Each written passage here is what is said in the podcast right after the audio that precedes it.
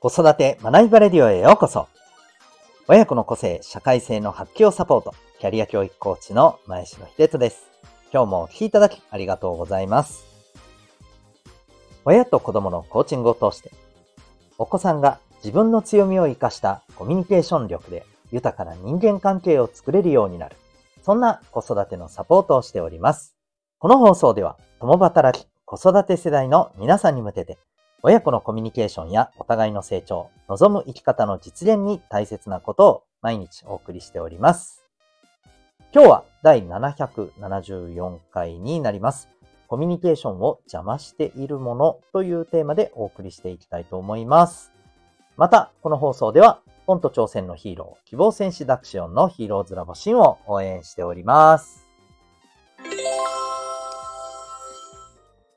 それでは今日のテーマですね。えー、コミュニケーションを邪魔してるものって、まあ、いろいろあるんですけれども、はい。えー、過去にもね、多分、同じようなタイトルでお送りした気がするんですけど、まあ、今日お伝えしたいのはですね、えー、やっぱりこう、理解の少なさ、不理解、これが、まあ、コミュニケーションの壁を作っているんじゃないかなというふうに、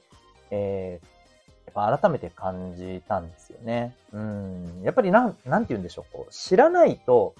自分の尺度で、まあ、自分のね、経験と、知ってる範囲の尺度でしか、まあ、やっぱりこう、相手に対してね、えー、関心が示せないじゃないですか。まあ、自分の知ってる範囲内でしか相手を理解できないですよね。で、結果としてそれは本質的に相手を理解できてないということになり、えー、ね、あの、相手を理解できてない状態で、まあ、相手とコミュニケーションをとっても、そりゃね、もちろん通じるわけがないし、うーん、結果として、まあ、お互いにね、なんか誤解が生じたり、えー、まあ、この人とは、なんか、ね、コミュニケーションとっても、もう全然なんかこう話通じないや、ダメだ、みたいな感じになってやっぱ壁ができちゃうわけですよね。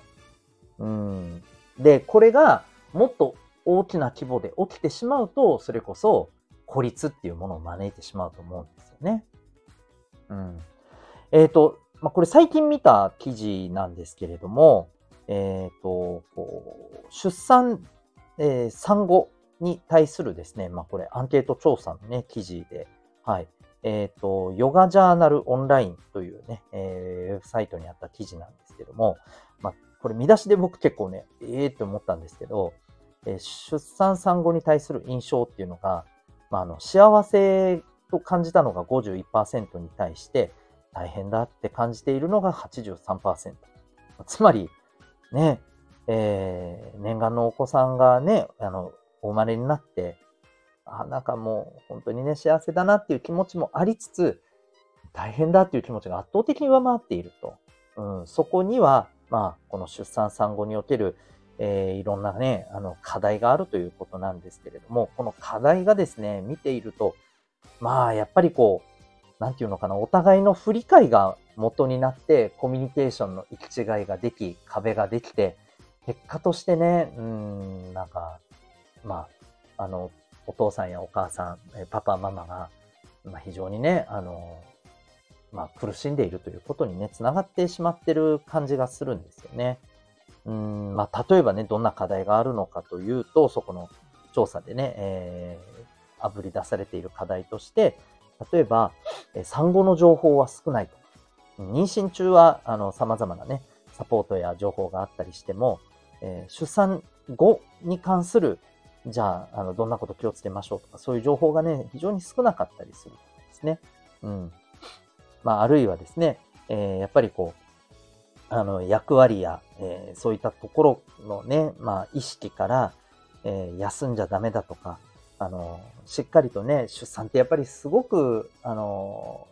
ね、ママさんの体に大きなダメージがあったりするわけですけど、しっかり回復ができてないままですね、やっぱり仕事に戻らないといけないとかですね、うん、まあ動けるだろうみたいなね、風に見られているところもね、絶対あると思うんですよね。うん。で、また、あの、他に頼る、ね、ところがない、相談できるところがないとか、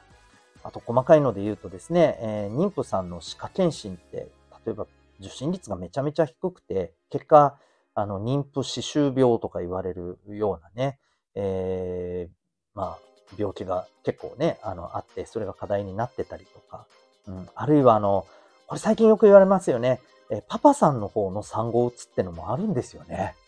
うん。10人に1人って言われてるらしいんですよ。結構びっくりしますよね。うん。こういったものって全部、え、そうなの？知らんかったとか、えー、そういう不理解がね、やっぱり生み出しているものじゃないかなってめちゃくちゃ思いました。で、これはこの問題に限らず、まあ、いろんなところで起きてるんじゃないかと。この不理解からコミュニケーションの壁ができて、結果としてね、それが、えー、お互いを余計にね、なんか苦労させてたり、ストレスがかかっていたりっていうことにね、子供も大人も繋がってたりするんじゃないかなと思います。うん、だからやっぱり、その人の本質っていうものをしっかりとね、理解する。えー、その人にしっかりと関心を寄せて寄り添う。やっぱりこういうことがね、うん、身の回りの人に対してお互いができるようなね、えー、環境になっていくと、だいぶ楽になるんじゃないかなっていうふうに思ったりします。えー、とりあえず、まあ、家族をはじめ身の回りのね、えー、人たちにのところからでね、十分だと思います。あの、分かったつもりになってないでしょうか。うん。不理解が、え実は、えー、コミュニケーションの行き違いや、うーん、まあ、変なね、相手に対する、なんていうのかな、あの変な、あの、マイナスな印象を持たせてしまっていたり、結果としてね、えお互いのストレスになっていたり、そんなことないでしょうか。ぜひですね、今一度チェックしていただくきっかけになれたらなということで、今日の放送をお送りさせていただきました。ということで今日はですね、えーコミュニケーションを邪魔しているものというテーマでお送りいたしました。ぜひお役立ちいただけたら幸いでございます。最後にお知らせでございます。え0歳から6歳のお子さんの保護者の方対象、子育てキャリアコーチング、セルフスタンディングコース体験セッションのご案内でございます。本コースはですね、えー、まあ、なかなか、あの、他にはない、えー、本当に個別、えー、オーダーメイドの、はい、え子育てキャリアのサポートになっておりますが、まあ、大きな目的としては3つあります。大きな目的、効果としてですね、3つあります。まず、1つはですね、えっ、ー、と、お子さんがこの0歳から6歳の、えー、著しくですね、脳が発達する時期にですね、えー、やっぱりこう、その後の、えー、まあ、コミュニケーションや、また、あの、勉強っていうところにもね、もちろんつながりますけれども、いわゆる理解力、うん、想像力、えー、こういったところの基盤をしっかりと育むための、えー、アプローチを学べる。しかもこれ、お家でお子さんとのですね、スキンシップ、もきちんと大切にしながらできるというですね、えー、はい、あの、そんなまあゴールデンな、え、方法をですね、お伝えすると。え、で、二つ目はですね、えまあ、この時期、まあ、本当によくありがちなのがですね、えー、夫婦間、パートナー間のですね、やっぱりコミュニケーションの行き違いです。えー、本当にこの時期って子育てが気を抜けませんし、えー、心身ともにあの非常に疲れるというところもあります。だからこそですね、え、起きてしまうっぱりこう、コミュニケーションの違いで、でここでのね、あの、ことが、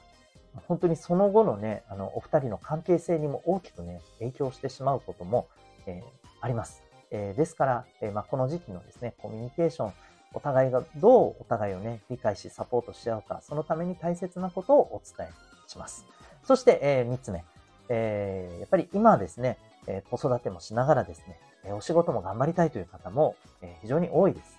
え子育てとご自身のキャリア、やっぱりどっちも大切にしたいというのが正直な気持ちだと思います。そのバランスをどう取るか。これ日常にですね、追われてるままだと、なかなかこういったことをですね、えしっかり考える余裕はありません。そんな時間を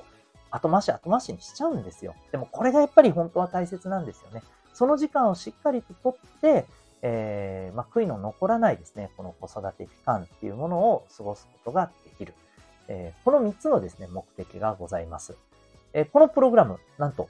うちからリモートで、ね、お子さんも傍らにいながらですね、え受けることが可能なプログラムです。え興味がある方は体験も今ご案内しております。約60分でですね、え受けることができますし、えこちらの方もね、対面ももちろん可能ですが、リモートでの受講も可能でございます。え私は沖縄におりますけれども、え県外や遠方からですね、え受けられている方も、えいらっしゃいます。え興味がある方はですね、概要欄のリンクからウェブサイトご覧になってみてください。